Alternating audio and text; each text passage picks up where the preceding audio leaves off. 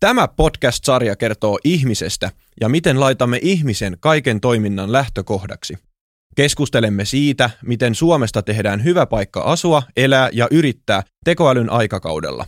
Tätä työtä valmistellaan Aurora AI-esiselvityshankkeessa, jossa etsitään keinoja vahvistaa ihmisen kykyä huolehtia omasta ja läheisten hyvinvoinnista elämän eri tilanteissa ja tapahtumissa.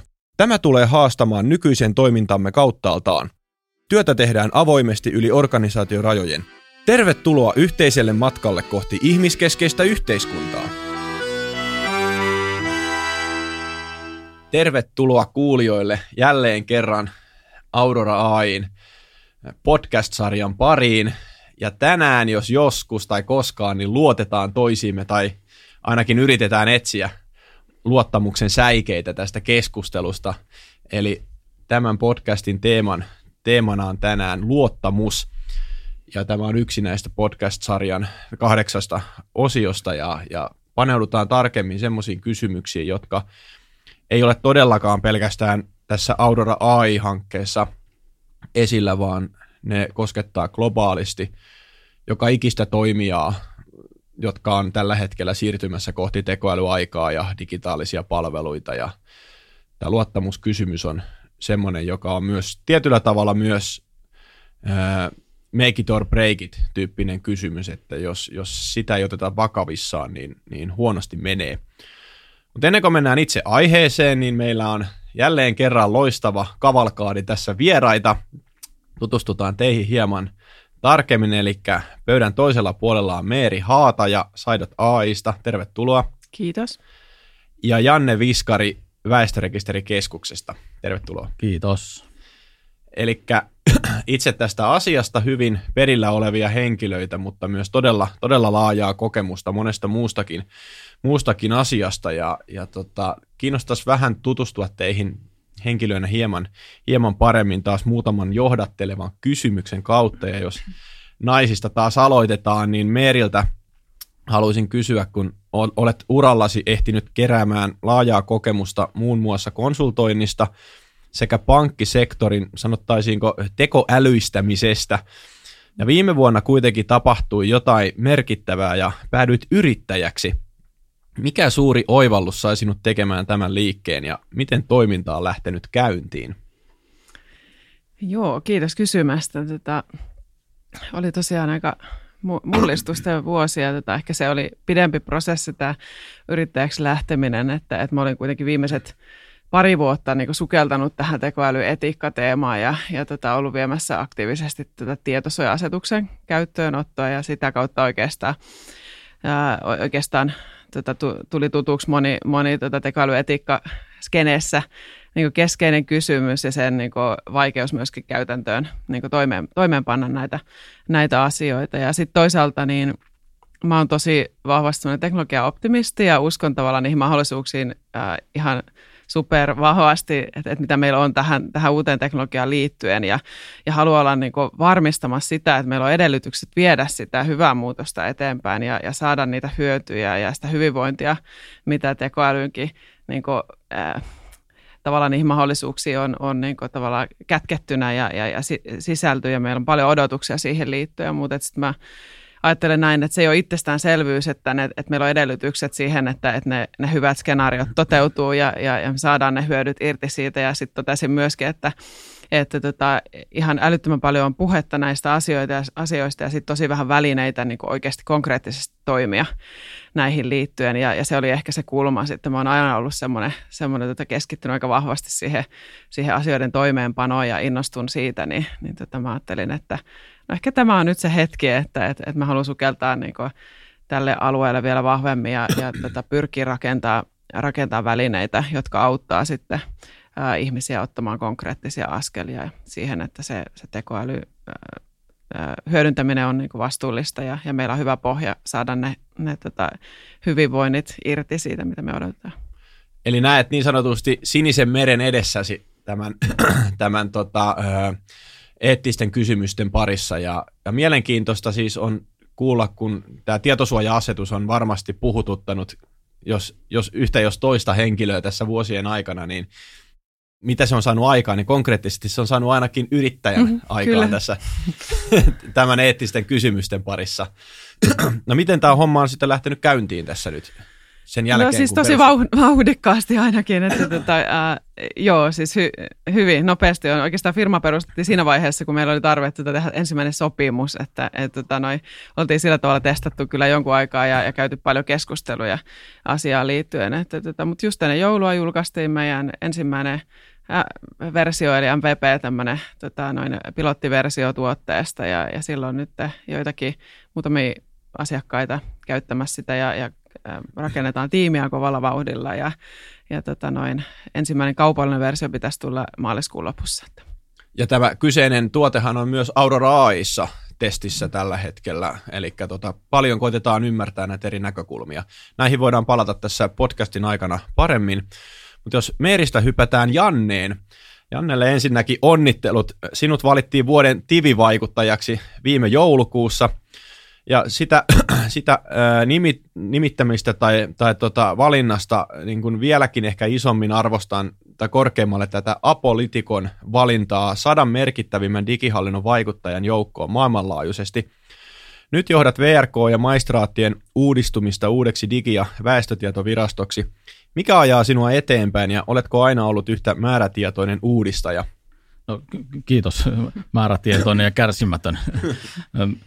noista, noista tunnustuksista täytyy sanoa tietysti on niin mukavaa, että, että tämmöisiä on, on, on saanut, mutta siis maailmaa tai systeemi, niin hän on, on se tavallaan tila, minkälainen yhteiskunta on, tai en mene entistä enemmän semmoiseksi, että tämmöisessä systeemisessä yhteiskunnassa niin toimitaan verkostomaisesti ja yhteistyöllä, ja digitalisaatio, jos mikä on verkostomaista yhteistyötä, että, että että tämmöiset tunnustukset, jotka tulee jollekin yksilölle riippumatta siitä, kuka se on, niin mä kyllä näen, että se on koko julkishallinnon arvostamista, että, että tavallaan niin hallinnon ulkopuolella nähdään, että Suomen valtionhallinnossa ja julkishallinnossa on tehty digitalisaation osalta kokonaisuudessaan semmoista työtä, että me, me, meidät niin noterataan maailmalla ja, ja muuten. Musta se on niin kova juttu, että me on menty siinä aika paljon eteenpäin, niin kuin me kaikki tässä viime vuosien aikana.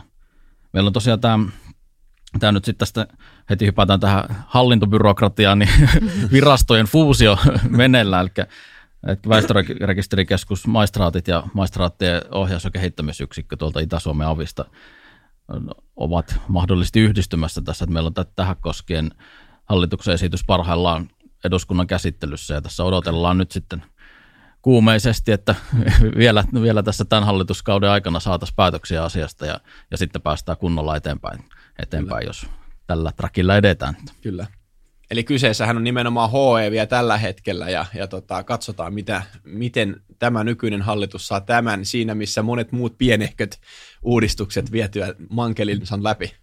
Tässä on tietysti tässä meidän fuusiossa sen, se merkille pantava asia, että, että, että tässä niin nimellisesti yhdistyy väestötietohallinnon toimijat ja, ja holhoustoimija ja muuta on siellä – mutta se yhteinen nimittäjä tai se johtolause tälle tässä fuusiolle tässä hallituksen esityksessä on, on yhteiskunnan digitalisaatiota edistävä keskusvirasto.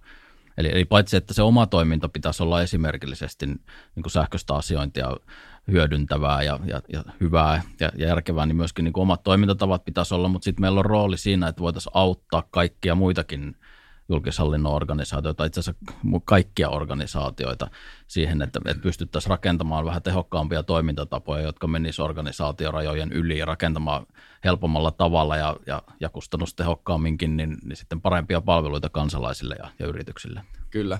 Tässä on ehkä niin kuin kaksi semmoista selkeää kärkeä tämän uuden potentiaalisesti uuden digiväestö, mikä digi- ja väestötietovirasto Joo. nimellisesti, niin tota, on, toinen on tietenkin näiden niin kuin, äh, sähköisten palveluiden, tai näiden tukipalvelut on se yksi, yksi selvä ulottuvuus, että sitä infrastruktuuria oikeasti löytyy ja sillä, sillä, sitä kautta tuetaan sitä yhteistä tekemistä ja saumattomia asiakaspalveluita. Ja sitten toisella tasolla ylipäätään se tuki, niin kuin totesit, eli kun digitalisaatio tapahtuu kaikkialla, niin tämmöiset yksittäiset virastot ei joutuisi ikään kuin tekemään sitä matkaa yksin, vaan siellä on oikeasti aito tuki, resurssit ja resurssoitu se, se kyvykkyys auttaa siinä vaiheessa, kun joku on valmis ja halukas etenemään. Kyllä, juuri näin, koska se yhteiskunta on systeeminen ja, ja ne palvelut rakentuu yhteistyönä ja verkostomaisesti. Ja, ja, ja kansalaisen kannalta se tietysti tarkoittaa sitä, että, että, että päästäisiin vähän parempaan tilanteeseen siinä, että kun siinä omassa elämäntilanteessa tapahtuu joku muutos, muutat toiselle paikkakunnalle tai lapsi syntyy tai menet naimisiin tai, tai jotain muuta, niin, niin nyt nykytilanteessa vielä tyypillisesti joutuu asioimaan siihen samaan asiaan liittyen monessa paikassa. Että et, et voitaisiin kääntää tätä ajattelumallia tai toimintamallia vähän toiseen suuntaan, että, että ne asiat hoitus kerralla siihen niin kuin tilanteeseen liittyen, eikä niin kuin sen, sen valtion tai kunnan, sen organisaation mukaisesti. Juuri näin, eli näistä organisaatioiden tehtävistä käsin. Tällä hetkellä kuitenkin se raaka totuus on, mikä näissä monessa muussakin podcastissa tullut esiin, että jokainen organisaatio on velvollinen lainsäädännöllisesti huolehtimaan omista vastuista ja tehtävistä, ja se ikään kuin johtaa siihen, että jokainen tekee sitten niitä omia loppukäyttäjäpalveluitaan, www.virasto sitä, www.virasto tätä, tai sovellus sitä, sovellus tätä, ja sitten nämä omat prosessit ei millään tavalla lähde sieltä ihmisten todellisista tarpeista, tilanteista tai tapahtumista tai muista. Joo, se prosessi prosessin teko sen organisaation rajan yli on hirvittävän vaikeaa, vaikka näinhän se pitäisi olla. Että, että, että jos se asiointitapahtuma on niin kuin kansalaislähtöinen, niin sit, sillä ei ole niin kuin suurta merkitystä sen kansalaisen kannalta, että, että jos se käy välillä se prosessi jossain toisessa organisaatiossa ja palaa vaikka takaisin sitten, mutta, mutta tällaisten tekeminen on, on rakenteellisesti tosi hankalaa, mutta ei se mahdotonta varmastikaan ole. Kyllä.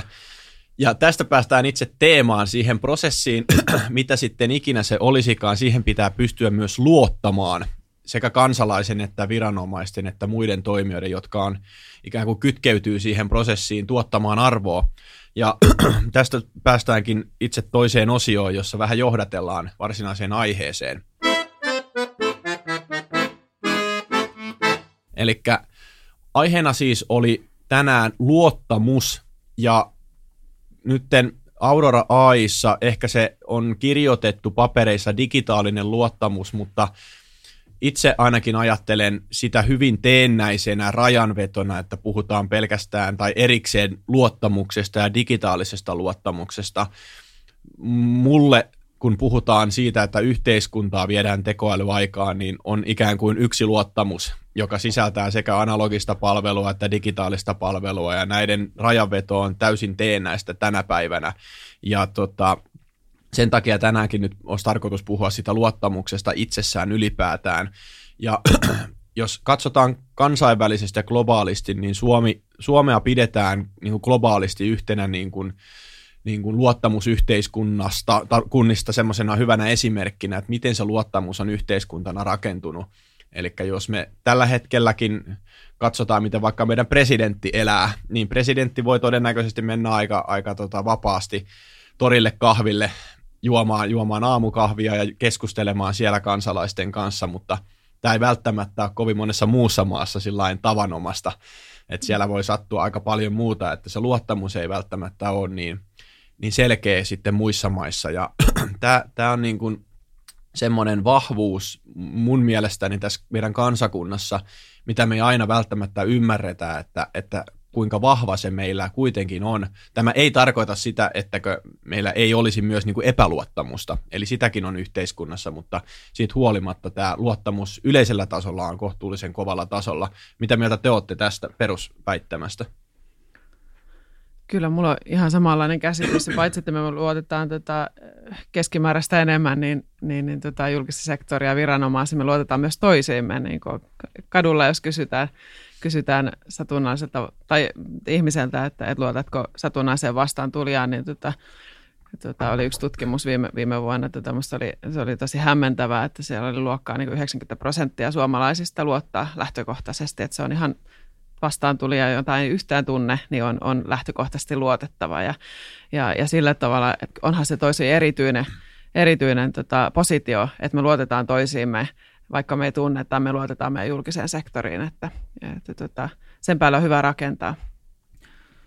Joo, kyllä mun mielestä Suomessa on, on luottamus, on, niin yleinen luottamus on korkeammalla tasolla kuin monessa muussa paikassa. Ja mä luulen, että se varmaan johtuu nimenomaan tästä hyvinvointivaltiosta, missä tietysti niin valtiolla on merkittävä rooli siihen, että, että miten toiminta on järjestetty. Että meillä on turvaverkkoja olemassa ja, ja semmoisia, että, että voi niin kuin luottaa siihen yhteiskuntaan. Niin mä uskon, että se ruokkii myös sitä, että voi luottaa toisiin ihmisiin sitten. Ja niin kuin, tavallaan se yleinen luottamustaso on, on korkeampi. Ja, ja ja tässä tietysti niin kuin yksi, yksi aspekti on se, että, että kuinka hyvin kansalaiset luottaa niin kuin valtion toimijana.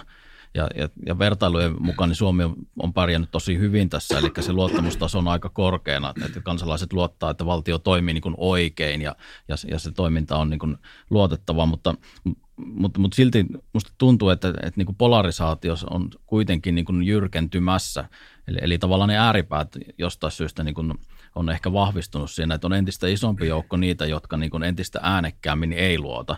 Mm. Et, et, et, et vaikka niin kuin keskimääräisesti ja tutkimusten mukaan niin Suomessa luottamustaso on korkea, niin, niin ei ehkä kannata silti niin kuin tuudittautua siihen, että, että kaikki on hyviä, mitä ei tarvitse tehdä. Että, et, et kyllä sitä mä luulen, että sitä kannattaa silti vahvistaa ja nimenomaan se, että, että se polarisaatio ja tämmöisen niin kuin ääriajattelu ei jyrkkenisi enempää. Kyllä. Ja tämä ei ole pelkästään Suomen kysymys, vaan sen näkee ympäri maailman tällä hetkellä. Ja koko Euroopassa on paljon mielenkiintoisia kysymyksiä ja saa nähdä, mihin tässä loppujen lopuksi sitten päädytään, mutta se luottamus mulle, jos otetaan tämmöinen metafora vaikka soutamisesta, niin silloin me niin kuin koetaan yhteiskuntana soutavamme samaan, samaan suuntaan. Ja et toki siellä erimielisyyksiä kuuluukin olla, mutta nyt niin kuin se on tavallaan se riski, että sitten tämä polarisoituminen johtaa siihen, että meillä onkin useampia veneitä ja ne soutaa vähän eri suuntiin ja sitten nämä veneet ei välttämättä tiedä toisistaan, kunnes rymisee jossain vaiheessa. tota, tämä on niin kuin se peruspohja, mistä ponnistetaan ylipäätään sitä kohti ihmiskeskeistä yhteiskuntaa myös tekoälyaikana. Ja niin kuin tässä ollaan todettu, sen merkitys on aivan, aivan kriittinen ja se riski, minkä ehkä itse näen, on se, että me ei välttämättä ymmärretä, ymmärretä sitä, mitä meillä tällä hetkellä on sen luottamuksen suhteen ja kuinka, kuinka paljon sitä pitää vaalia siinä vaiheessa, kun me tehdään aina vaan autonomisempia palveluita ja oppivia järjestelmiä ja, ja näiden niin kuin, tuella mennään kohti parempaa yhteiskuntaa. Ja niin kuin Meeri totesi, että itse, itsekin olen hyvin optimistinen sen suhteen, mitä se teknologia voi tuottaa, mutta siihen liittyy myös paljon haasteita ja peikkoja ja, ja tota, myös uhkia, jotka pitää ottaa niin kuin vakavasti, vakavasti huomioon. Ja niin kuin tässä vaikka Aurora AIssa se tapa työskennellä on täysin avoin ja aina kun tämmöisiä uhkia nousee esiin, niin ne pitää vakavasti käsitellä ja pohtia, että mitä, mitä se käytännössä meille tarkoittaa. Mutta tota, yksi semmoinen vielä tähän alustukseen, niin tämä luottamus voidaan nähdä myös ja eettiset kysymykset, ei pelkästään tämmöisenä niin kuin välttämättöminä asioina, joista pitää huolehtia, vaan sen voi nähdä myös todella vahvana kilpailuetuna kansakuntana. Eli jos ajatellaan kansantaloutta ja, ja kansojen tavallaan niin kuin, ö, sitä kykyä puolustaa kansalaisten, kansalaisten etua ja ihmisten hyvinvointia, niin eikö tämä voida nähdä nimenomaan sen, sen kilpailuedun kautta, että jos me tehdäänkin tämä, tämä erittäin eettisesti ja erittäin ihmiskeskeisesti, niin ollaanko me silloin jotenkin edelläkävijöitä ihmisten puolesta? Eikö yksi kulma tuohon ole se, että, että tavallaan luottamushan niin kuin, luo tehokkuutta myös siihen tavallaan toimintaan muiden osapuolten kanssa.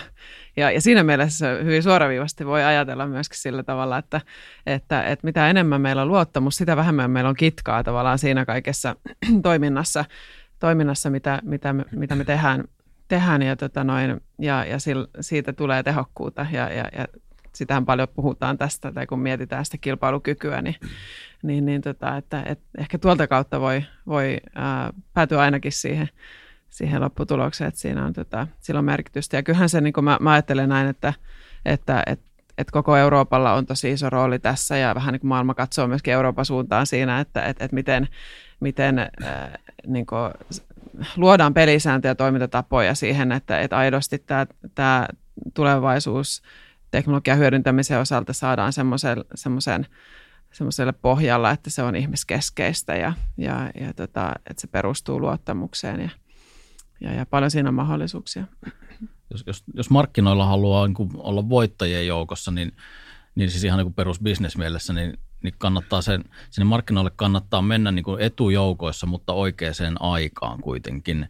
Ja nyt, nyt tämmöinen niin kuin kansakuntien globaali kilpailu, niin kuin, se on vähän niin kuin samantyyppistä, että, että jos ajatellaan tätä ihan perusjakamisalusta taloutta, mikä alkaa olla jo peruskauraa, niin se me ollaan jo hävitty, että ei sinne, sinne markkinalle kannata mennä kilpailemaan, että et, et jenkit on voittanut sen jo.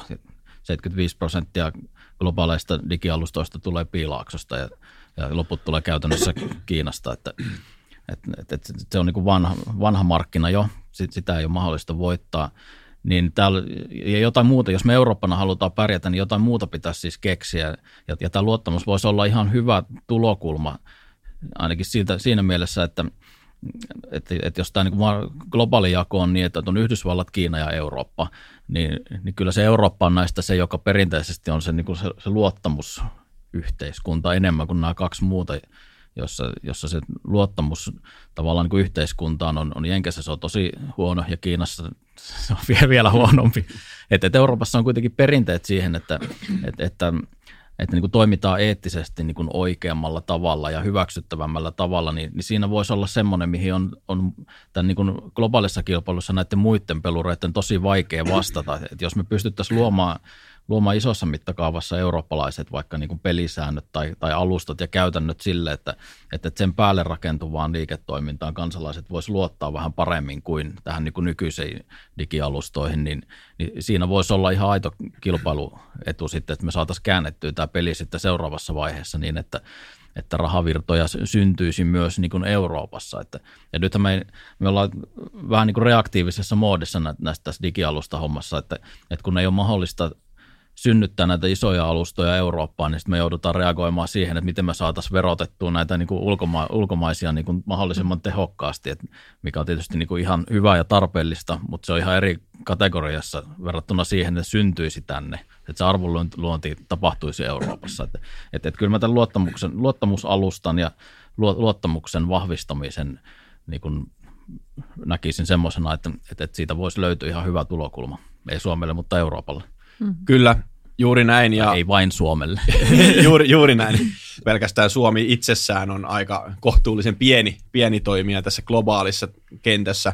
Tota, nämä erot, niin kuin totesit, näitä Kiina, Yhdysvallat, Eurooppa kolmijaolla, niin tosiaan jos ajatellaan, että Kiina rakentaa semmoista hyvin, hyvin niin kuin valtiojohtoista järjestelmää, johon liittyy myös jo, jollain tavalla kansalaisten pisteytys ja, ja tämän tyyppinen lähestyminen, ja Jenkeissä tai Yhdysvalloissa taas se on hyvin semmoinen tota, tietyllä tavalla kapitalistinen järjestelmä, jossa yksittäiset toimijat koittaa ratkaista tätä kokonaisuutta kansalaisen tai ihmisen näkökulmasta, ja siinä taas valtion rooli tai julkisen hallinnon rooli on merkittävästi pienempi, käytännössä olematon, lähinnä semmoisena jonkinmoisena regulaat, reaktiivisena regulaattorina, jos jotenkin määrittäisi.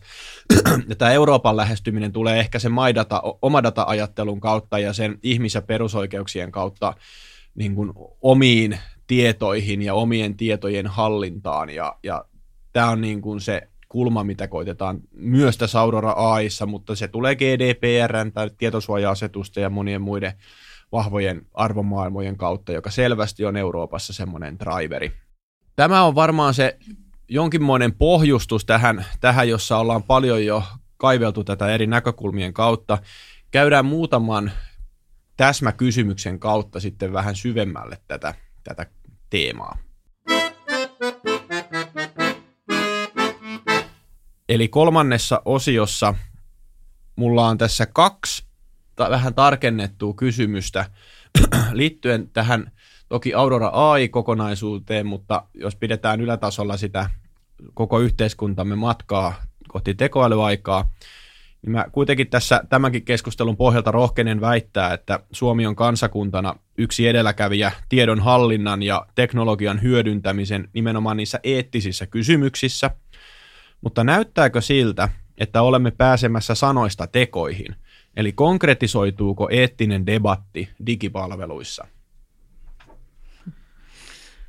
No kyllä mä uskon, että se, se, se konkretisoituu ja, tää, tota, ja, ja meillä on niin kuin tiedonhallinta on ihan kohtuullisella tolalla Suomessa, mutta on meillä silti vielä matkaa siihen, että, että, että me päästä siihen, että se toiminta olisi, olisi tehokkaampaa, siis toimintatavat ja ne prosessit uudistuisivat. Siitähän tässä on, tässä on kyse, että, että, saataisiin uudistettua niin julkisia palveluita ja tuotettua ne tehokkaammin.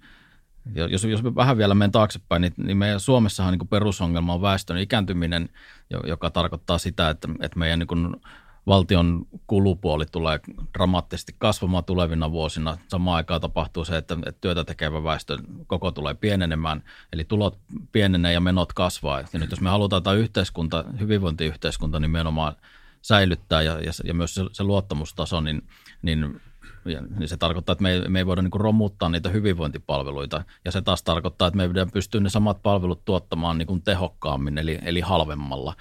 Niin, ja tota, tähän liittyen niin tämä, tätä tiedonhallintaa pitää pystyä niin kuin aivan ehdottomasti niin kuin kehittämään vielä edelleen, että me saataisiin se, se, ne tiedot liikkumaan paljon tehokkaammin kuin, kuin tällä hetkellä. Meillä on paljon tietoa eri paikoissa, mutta sitä on hirvittävän vaikea saada liikkeelle, että sitä voitaisiin hyödyntää sitten näissä poikkihallinnollisissa prosesseissa.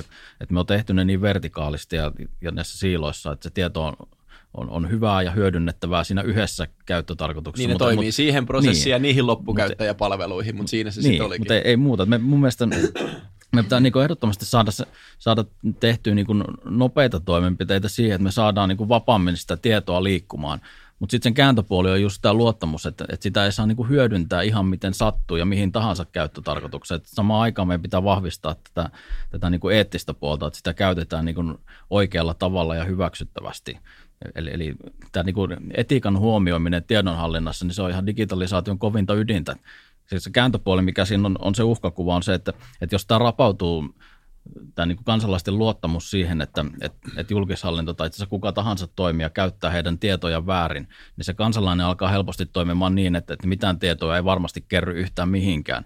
Ja, ja sitten sit se, se tietopohja ja tiedon laatu rapautuu myöskin niin kuin hyvissä käyttötarkoituksissa. Sitten me ei pystytä niitä palveluita enää rakentamaankaan sitten, myöskään niitä hyviä palveluita. Että, että, että tämä on ihan todella tärkeää huolehtia.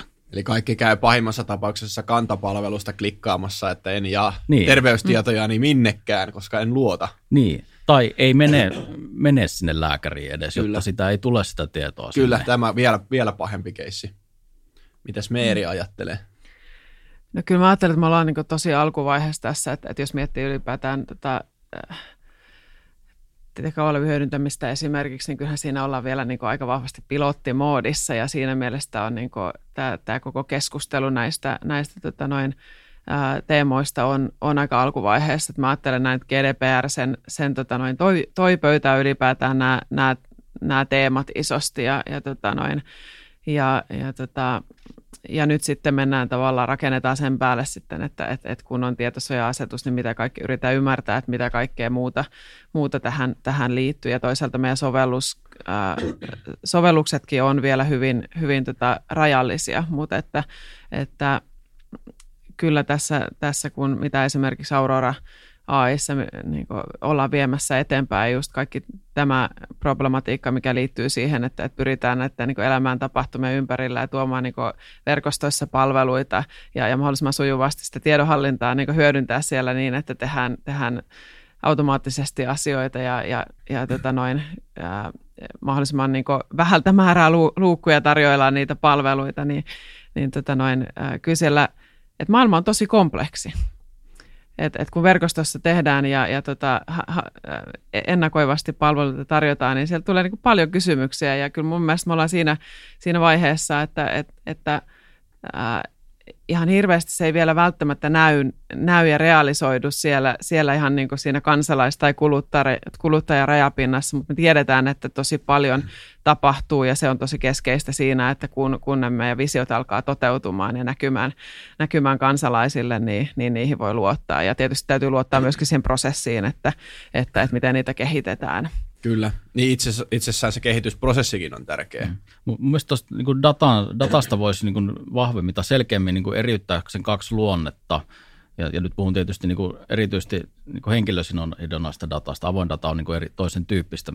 Hen, henkilödata ei ole koskaan avointa dataa. Niin, niin, niin silloin kun kaksi eri luonnetta ja näitä kumpaakin voitaisiin kyllä vahvistaa tota, lisääkin. Eli, eli toinen on tämä tämmöinen niin kuin, niin kuin makrotason tilannekuva, niin kuin eri, eri tilastot ja tavallaan se anonymisoitu data, missä ei niin kuin nouse se henkilön, yks, yksilön rooli niin kuin millään tavalla esille eikä pidäkään nousta, niin, niin saataisiin tästä niin kuin yhteiskunnan tilasta niin kuin vielä selkeämpi kuva. Tämä voisi olla ihan hyvin tilastokeskuksen, ja tilastokeskus siis tekee, mutta sitä voisi vahvistaa edelleenkin sitä, että, että, että, että saataisiin tämä niin kuin iso, iso tota, tilannekuva vielä selkeämmäksi. Mutta sitten on tämä toinen niin kuin yksilötason tilannekuva, joka meillä ei ole kauhean hyvin nyt sitten hoidettu millään tasolla. Eli se, että mikä sen, sen yksittäisen kansalaisen tai yksilön, mikä minun tilani on, että, että mitä dataa minusta on siellä, siellä sun täällä. Ja, ja, ja tässä on mun mielestä Suomessa tehty ihan viisas valinta, että, että on niin kuin päätetty, että se, se yksilöön liittyvä data on hajallaan eri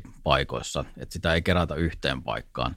Ja nyt vaan on ongelmana se, että, että kun meiltä puuttuu vain rajapintoja ja, ja mekanismeja ja välineitä ja keinoja, että me saataisiin sitten sille kansalaiselle itselleen edes koostettua se tilannekuva hänen itse, itsestään kerätystä datasta. Tämä pitäisi, pitäisi rakentaa kyllä ja tässä, tässä tota, on mun täysin oleellista, että se, että se on ainoastaan se kansalainen itse, joka pystyy ne kaikki häneen liittyvät tiedot koostamaan. Että et, et, et kenenkään niin julkishallinnon toimijan ei tarvitse päästä siihen kokonaisuuteen kiinni, mutta tietysti niihin tietoihin, jotka sen niin kuin, tavallaan osa joukko tästä kansalaisen datasta niin tarvitaan jonkun palvelun tuottamiseen.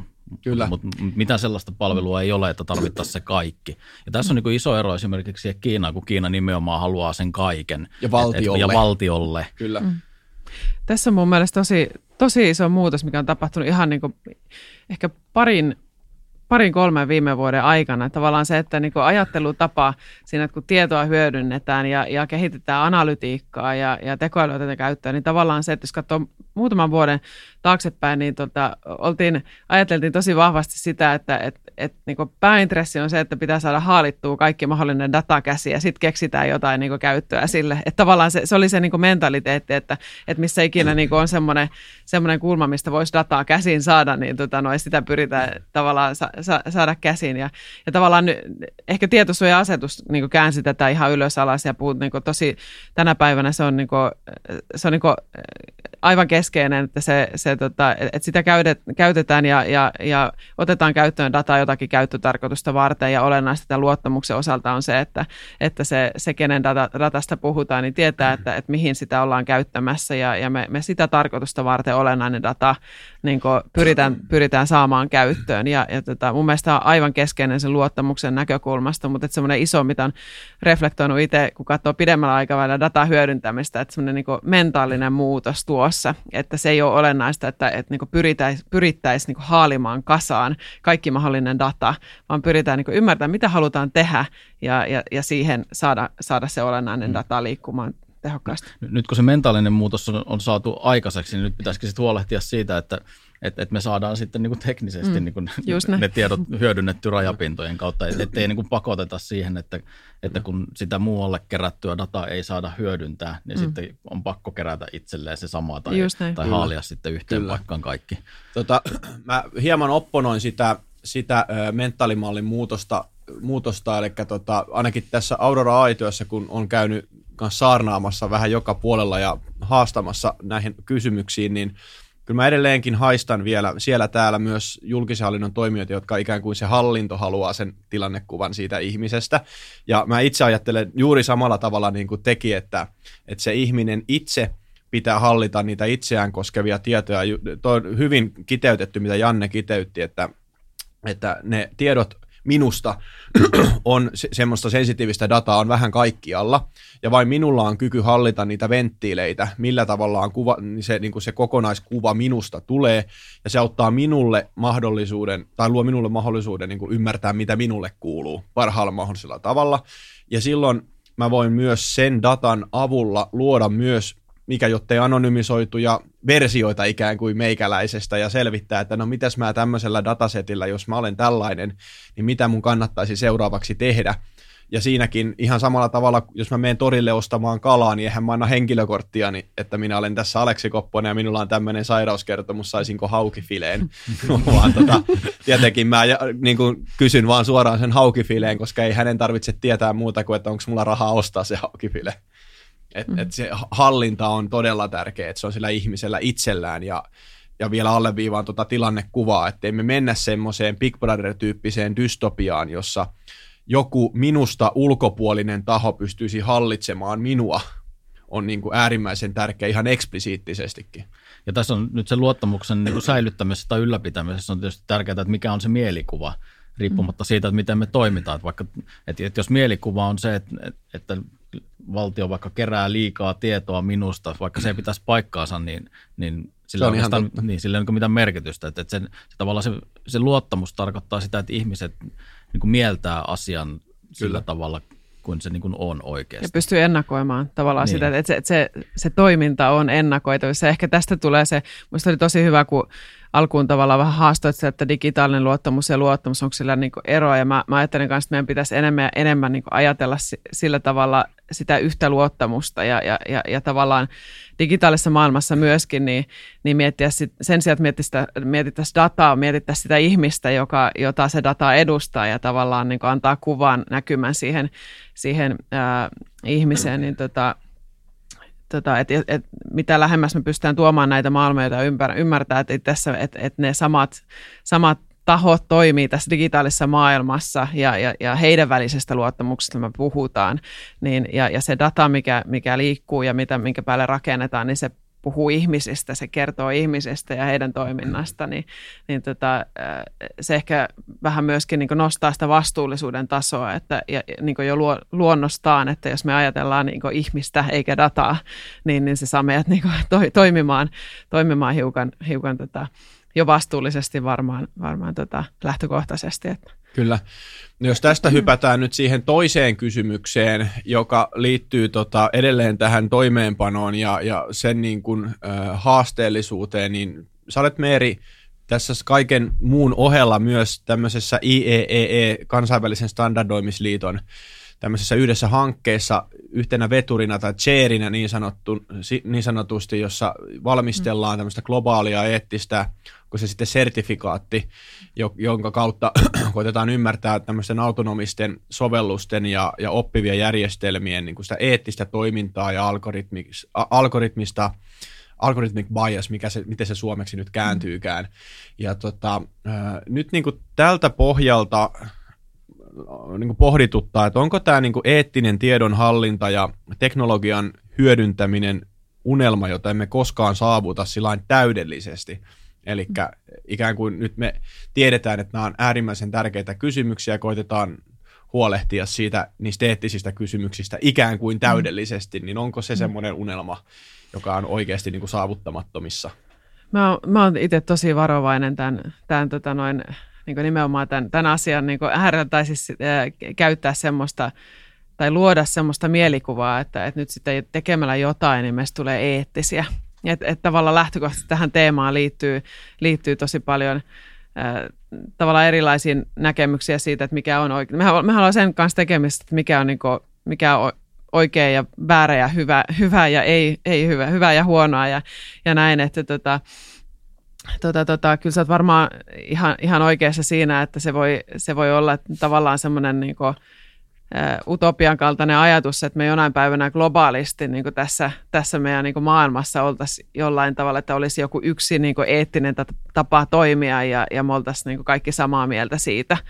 Että tota, ehkä enemmänkin, enemmänkin äh, tavallaan itse on, tai uskon siihen, että, että, että me pystytään antaa välineitä ihmisiä tekemään semmoisia niin valistuneita hyviä päätöksiä, ratkaisuja, pohdittuja ää, päätöksiä ja, ja toimia näihin, näihin teemoihin liittyen. Mutta että, että tosi keskeistä on se, että tässä digitaalisessa maailmassa nimenomaan se, että, että, että me ollaan globaalissa yhteiskunnassa, me käytetään niin palveluja, se, ää, yli maiden rajojen ja, ja, ja se toimitusketju tässä, tässä ää, digitaalisissa palveluissa voi olla tosi pitkä ja tosi kaukana voi olla ne tahot, jotka siihen, siihen osallistuvat. Et siinä mielessä itse näen sen tosi tärkeäksi, mm.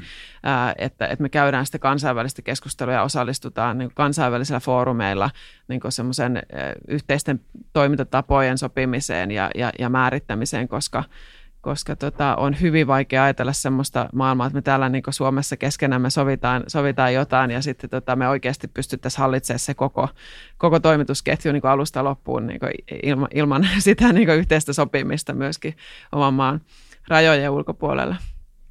Mielestäni me ollaan ihan hyvällä trackillä mulla on kuitenkin sellainen käsitys, että, että Suomessa me ollaan niin edelläkävijöitä näissä eettisissä kysymyksissä ja Suomessa me ollaan alkutaipaleella, että, että on tässä mm. vielä matkaa jäljellä jonkun verran. Näitä voisi ehkä näitä niin kuin toimenpiteitä jaotella niin kuin pehmeisiin toimenpiteisiin ja koviin toimenpiteisiin. Ja mun mielestä nyt ollaan niin kuin puheiden tasolla, eli näissä pehmeissä toimenpiteissä ollaan ihan hyvässä, hyvässä alussa.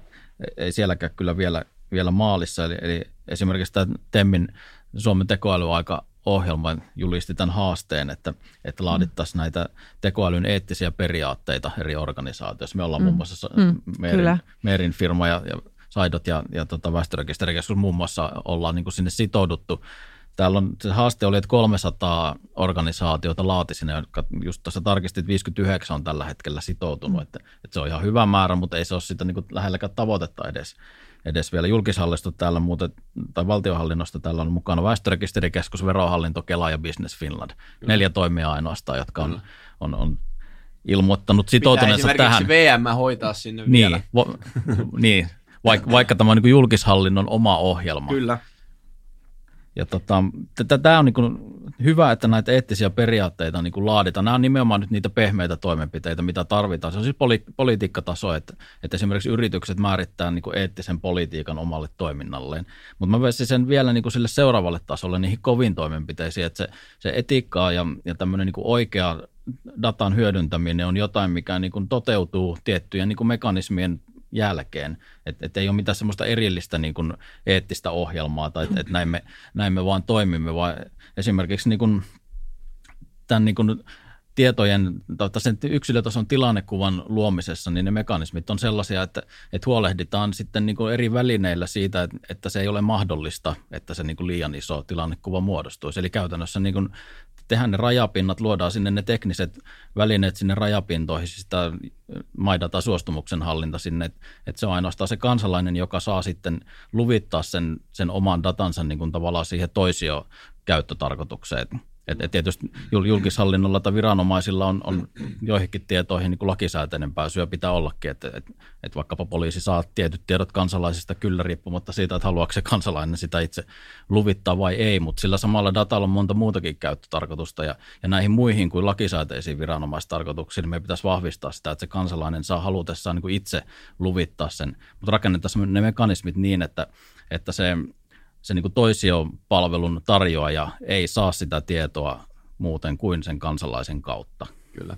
Jos tästä, tästä napataan nyt niihin konkreettisiin työkaluihin, mistä Janne mainitsit, ja tota, nyt Meerin, Meerin ja muiden johdolla nyt sitä tässä Aurora AI-verkostossa myös selvitetään tätä eettisen tiedonhallinnan tai näiden algoritmien eettistä toimintaa, niin mi- miten Meeri näet nyt tällä hetkellä?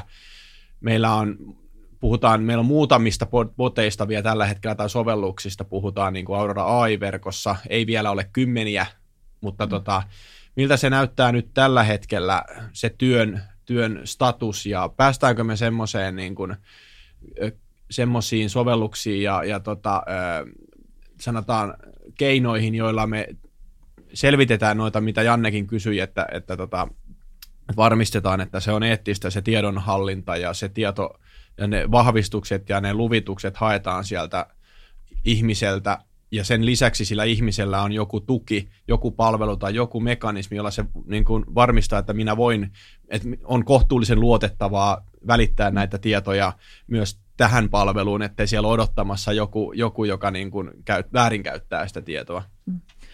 Oikeastaan aloittaisin tuosta, Janne nostit esiin tuon äh, etiikkahaaste, jota me ollaan viety eteenpäin. Ja, ja tota, mä sanoisin, että se 60 on ää, itse asiassa tämän kokoisen maalle aika huikea hieno jo. Me, me laitettiin siihen aika, mä ollut mukana tuossa, tuossa haasteessa ja laitettiin vähän semmoinen mahdotonkin tavoite tota, siihen. Ja ajatus oli siinä, että, että 300 sisältää jo aika paljon Suomen ulkopuolelta toimijoita myöskin tota, siinä, siinä. Mutta se on, se on, tämä on yksi esimerkki siitä, siitä tota, ää, siitä edelläkävijyydestä, että se on niin kuin poikkeuksellista, että tämmöinen joukko organisaatioita sekä, sekä julkiselta että, että yksityiseltä sektorilta niin kuin sitoutuu johdon ää, toimesta siihen, että, että haluaa viedä näitä asioita eteenpäin tätä vastuullisesti, että, että sillä, sillä, se on hyvä pohja, mutta että mä olen täsmälleen samaa mieltä tässä, mitä tässä on, ja, ja mihin tämä sun kysymyskin, ää, kysymyskin liittyy, että tavallaan se on niin kuin alku, se on ensimmäinen askel, että me määritetään nämä periaatteet. Se ehkä vähän niin kuin määrittää sitä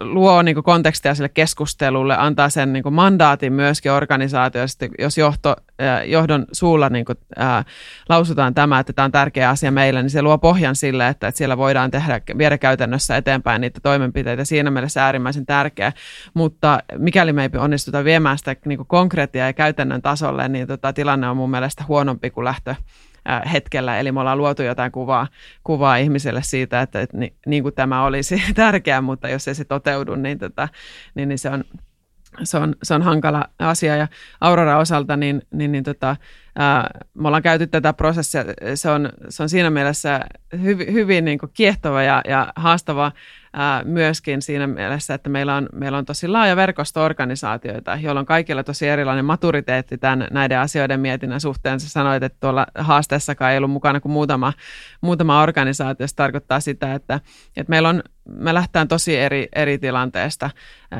tilanteesta tähän, tähän mietintään. Nyt me ollaan sillä matkalla, että me, me, me ollaan luotu sitä kuvaa, että mistä kaikesta me puhutaan ylipäätään, että kun me, me, me tota noin sanotaan, että, että me halutaan kehittää eettistä tiedon hyödyntämistä ja te, tekoälyn käyttöä tässä, tässä Aurorassa, mutta että et, et koko ajan lähemmäs sitä, että et, et mitä ne keinot vois olla, miten me sitten sovitaan näistä. Mä, mä ajattelen näin, että et, et se on pitkälle, tulee olemaan ää, ehdottomasti yhteisiä sovittuja toimintatapoja ja prosesseja, jo, jo, jossa me niin korostetaan sitä niin näiden asioiden niin kuin, merkityksellisyyttä ja annetaan niin konkreettisia välineitä, toimintatapoja, tsekkilistoja siihen, miten näistä asioista huolehditaan. Että, mutta to, toivon mukaan myöskin niin niitä välineitä, että just esimerkiksi kansalaisen suuntaan näitä niin lupien hallintaan, niin helppoon, helppoon lupien hallintaan liittyviä välineitä ja, ja toivon mukaan siihen myöskin, miten kansalaisia informoidaan ja tuodaan sitä niin selitettävyyttä, läpinäkyvyyttä näihin tekemisiin ja niin edelleen. Että.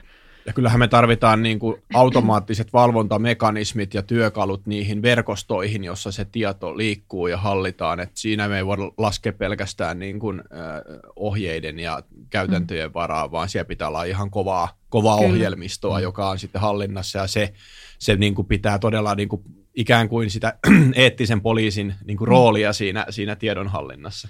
Sä laskit Meri tuota 60 ilmeisesti nyt mukaan, onko Aleksi lupas, että, että myöskin valtiovarainministeriö lounastaukoon... En uskalla luvata VM puolesta, mutta lo, uskallan viedä eteenpäin. Lo, lounastaukoon mennessä myös VM on kuulemma sitoutunut tähän. 50 minuuttia aikaa. Mun mielestä tota, näitä toimenpiteitä pitäisi niin kuin tehdä kolmella eri, eri kerroksella tavallaan jo kaikkia yhtä aikaa, että, että me pitää, pitää niin kuin niitä niitä, sitä palvelukerrosta pitää jo viedä eteenpäin, että saadaan käytettävämpiä palveluita, jotka hyödyntää dataa ja ne on kansalaisille sitä niin kuin näkyvää ja, ja saadaan siellä esimerkiksi tekoälyä ja robotiikkaa ja tämän tyyppistä niin kuin näkyville. Mutta sen, sen lisäksi me, me tarvitaan ne kaksi alempaa kerrosta tai, tai miten nämä nyt sitten haluaa laittaa, mutta ainakin tämä niin kuin digitaalisen infrastruktuurin rakentaminen, tämä yhteentoimivuuden infran, näiden standardimuotoisten rajapintojen niin kuin laajentaminen, levittäminen, näiden, just näitä, mitä mainitsit, nämä valvontamekanismit, suostumuksen hallinnat ja näiden rakentaminen, mm. niin, niin, niin ne pitää rakentaa myös niin kuin samaan aikaan, kun tehdään sitä, sitä niin kuin tavallaan sovelluskerrosta. Ja sitten se kolmas taso on on niin kuin toimintatapojen muuttamiset, kaikki tämmöiset politiikkatoimet, tiedonhallinnan ohjauksen mekanismit ja, ja muuten. Näitä kaikkia kolmea pitää vielä yhtä aikaa eteenpäin, jotta tämä onnistuu. Että, että ei riitä, että Kyllä. panostetaan vain vaikka yhteen näistä. Kyllä. Kyllä, ja, ja tota, toi, toi, mikä ensimmäiseksi mainitsit se, että, että meillä on tiedossa konkreettisia use caseja, miten tämä realisoituu, niin se on niin ainoa tapa siihen, että me oikeasti fiksusti osataan viedä sitten näitä kaikkia muita, muita eteenpäin. Et siinä mielessä tätä, tätä, tätä on tosi, tosi olennaista konkreet- tehdä niitä niin pieniä askelia, ottaa niitä pilotteja ja, ja näin, koska ne luo meille ymmärrystä, että, että millaisia toimintatapoja meidän täytyy sopia, millaisia, niin kuin, mitä infrastruktuuria se vaatii, jotta, jotta, jotta nämä tehokkaasti toimii. Mutta kyllähän tässä siis, mä uskon, että, että, että valtava määrä teknologista kehitystä tullaan tekemään, niin tähän, t- tulee tapahtumaan tähän alueeseen liittyen, kuinka näitä ongelmia voidaan oikeasti ratkaista. Että, että fakta on, että, että, että, että, että on paljon asioita, joihin ei ole vielä niitä välineitä ja silloin tavallaan lähtään siitä, että, että, että sitten se on niin prosessitekemistä ja sopimista, mutta että mä uskon myös teknologian tässä niin isosti, että, että meidän täytyy tehdä sitä, sitä työtä sen eteen, että me löydetään niin mahdollisimman, että teknologia tuo apu, apua siihen myöskin, että miten näitä hoidetaan ja, ja, ja miten valvotaan myöskin. Kyllä. Superhienoja kommentteja edelleen ja, ja tekisi mieli jatkaa, mutta aika rientää hirveätä vauhtia, niin siitä syystä johtuen joudumme katkaisemaan tämän mielenkiintoisen keskustelun ja ottamaan toiseksi viimeinen osuus, eli Aurora-verkosto kysyy. Ja sieltä ei tullutkaan mitään helppoa kysymystä. en, kyllä, en kyllä sitä odottanutkaan, että sieltä helppoja kysymystä tulee. Mutta mennään silti, eli lohkoketjut ja etiikka on, on näkökulmana. Eli verkostossa uskotaan tässä niin kuin Aurora AI-verkostossa uskotaan lohkoketjun olevan teollistumisen ja internetin jälkeen ihmiskunnan isoimpia keksintöjä. Mutta pohtiiko kukaan lohkoketjuun liittyvää etiikkaa? Tällä hetkellä asiaa hoitavat tehokkaasti yritykset, eivätkä esimerkiksi akateemikot. Minkälaisia ajatuksia teille herää? Tuo, toi, toi lohkoketjuasia on, on, on, se on tavallaan niin kuin mielenkiintoinen, tavallaan haastava jotenkin must, mun silmissä toi koko lohkoketjukeskustelu on niin kuin vähän liian teknologian vetosta ollut koko ajan, että et, et, et tavallaan keskustelu on nimenomaan lohkoketjuista, eikä siitä, että, että mitä me saataisiin aikaan ja sit, tai mitä me haluttaisiin saada aikaan. Ja sitten siinä sen tavoitetilan rakentamisessa, niin siinä voi olla niin kuin useita välineitä.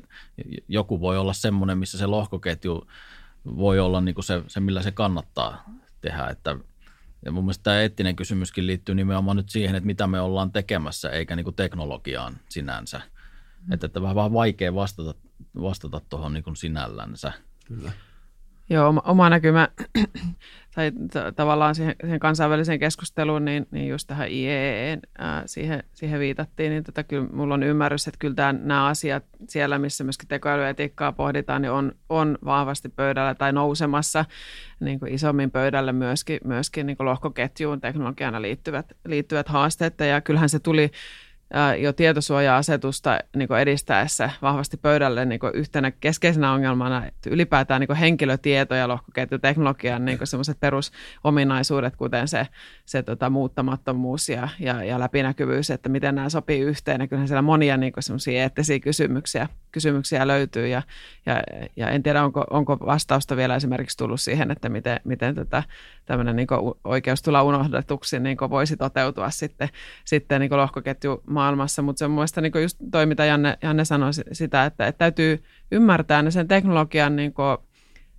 eh, tavallaan, mi, mi, mitä siihen sisältyy siihen teknologiaan, miten se toimii. Se, eh, jossakin kontekstissa se voi olla niin hyviä asioita, jossakin johonkin se ei sovi taas ollenkaan ja tavallaan tehdä sitä, että se, se etiikka on sitä, että, että ymmärretään – ymmärretään tota, ne, ne edellytykset ja, ja, ja tota noin, miten ne soveltuu johonkin käyttö, käyttökohteeseen ja tehdään sen mukaisia päätöksiä, että onko tämä oikeaa, teknologiaa johonkin, johonkin kohteeseen. Mutta kyllä mä uskon, että asiana niin kuin, tavallaan tässä etiikka-keskustelussa, niin kyllä se, kyllä se siellä nousemassa on ja, ja varmasti siihen, siihen tota on, on tulossa myöskin välineitä hmm. hanskata tätä.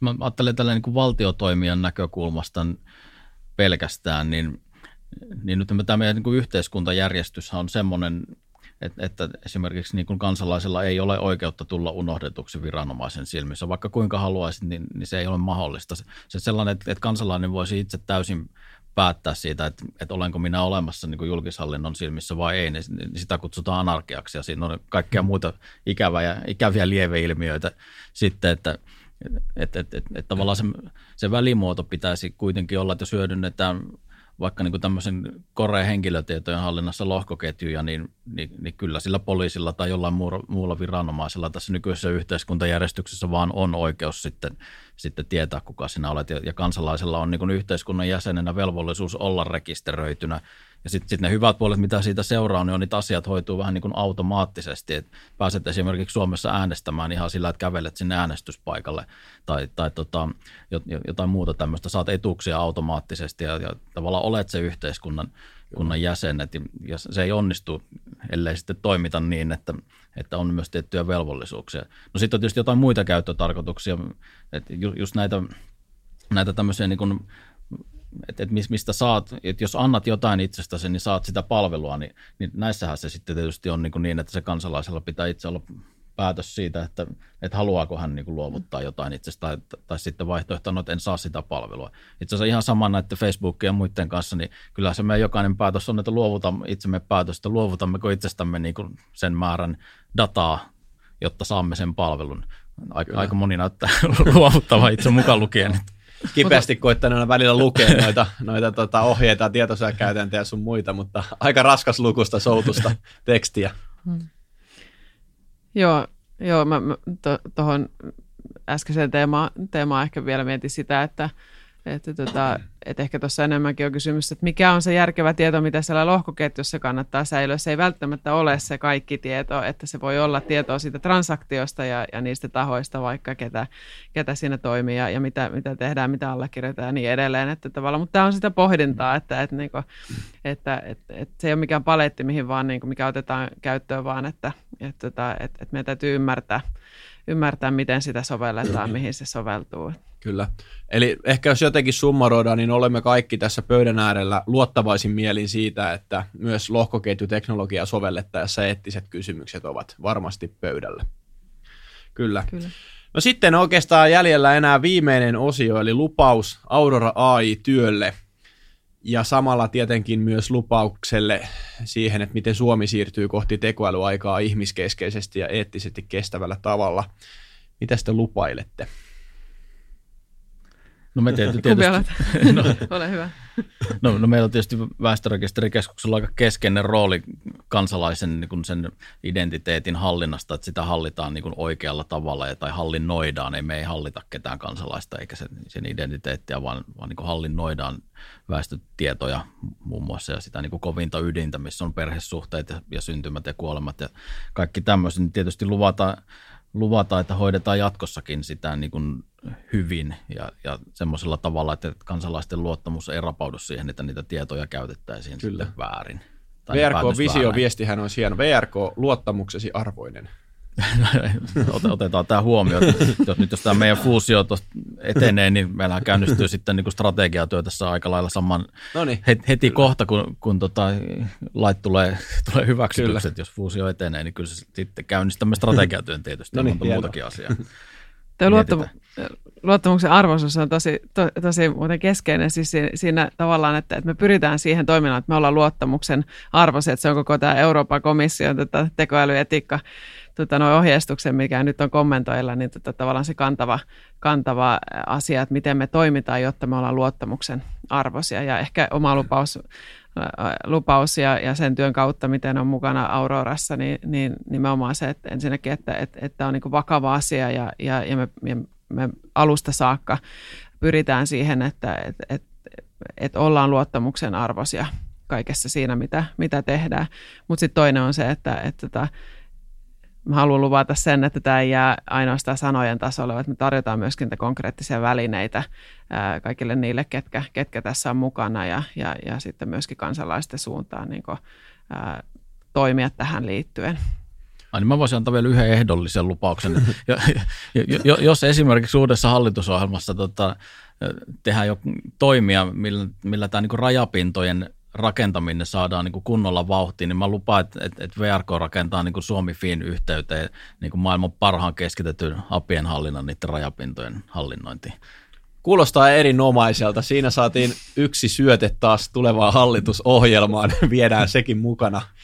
Ja tota, ehkä mä lupaan vielä tässä kolmantena tosiaan siihen etiikkahaasteeseen, niin, niin ottaa, ottaa BM itseämme niskasta kiinni ja selvittää, että että missä mättää. Katsotaan kuinka käy. Hei Meeri Haata ja Janne Viskari, suur kiitos tästä podcastista teille molemmille. Kiitos. Kiitoksia. Kuuntele podcast-sarja ja liity mukaan Aurora AI-verkostoon sivulla vm.fi kautta Aurora AI. Ja osallistu keskusteluun sosiaalisessa mediassa hashtagillä Aurora AI. Jatketaan matkaa yhdessä kohti ihmiskeskeistä yhteiskuntaa.